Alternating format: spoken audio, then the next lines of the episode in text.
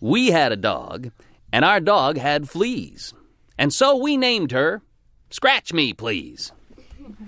Well, Scratch Me Please didn't do a lot because of all those fleas she'd got. Oh, other dogs would run and fetch, but Scratch Me Please would just sit and scratch. And when she'd scratch, she'd thump the floor till it shook the windows and it rattled the door and made the trees to jiggle and the earth to shiver and the water to change course along the river and the evening news would make the mistake of reporting a sudden four-point earthquake. Well, now we tried all the things that most people do.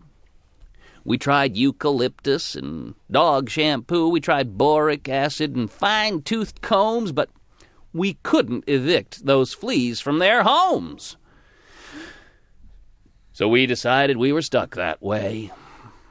Until one sunny autumn day, as the leaves were falling from the trees, because of the thumping of Scratch Me Please, we heard a tune echo in the hills, a bird like melody with fancy trills.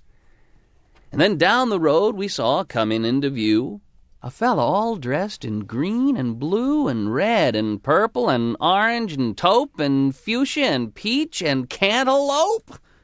And he was playing a pipe as he came our way.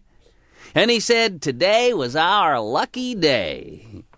He said not to worry, for he had the skills to help folks get rid of all their ills and he had heard about the fleas we had and how our situation was awful bad.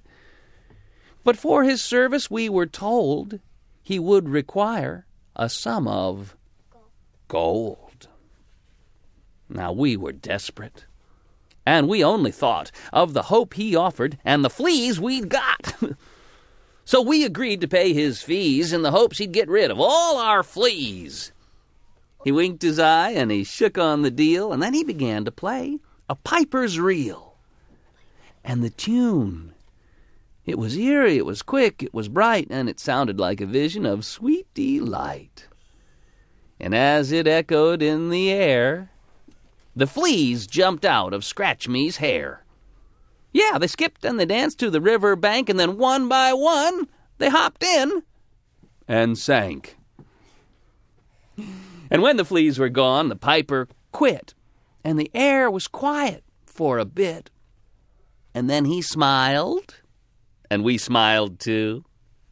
And he said, I've done a job for you. Well, we agreed he had, and asked how could we pay. He said, I'll take your treasure today. we had no treasure. we told him so, he said, You'll pay me before you go. Now, for a tune, I've just done you well. You return me the favor. Set down and tell. Tell me the tales of long ago, of the things you've done and the folks you know. Tell me the stories that the old ones told, 'cause that's a treasure I measure as good as gold. So we sat in the shade of the autumn trees and we chewed the fat and we shot the breeze, and it wasn't so hard to pay his price. In fact, we decided it was kind of nice. So after he left, and still to this day, we welcome each traveler that comes our way.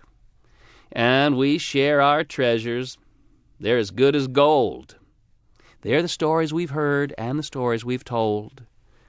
And the story we tell with the greatest of ease is the tale of that piper and of Scratch Me Please.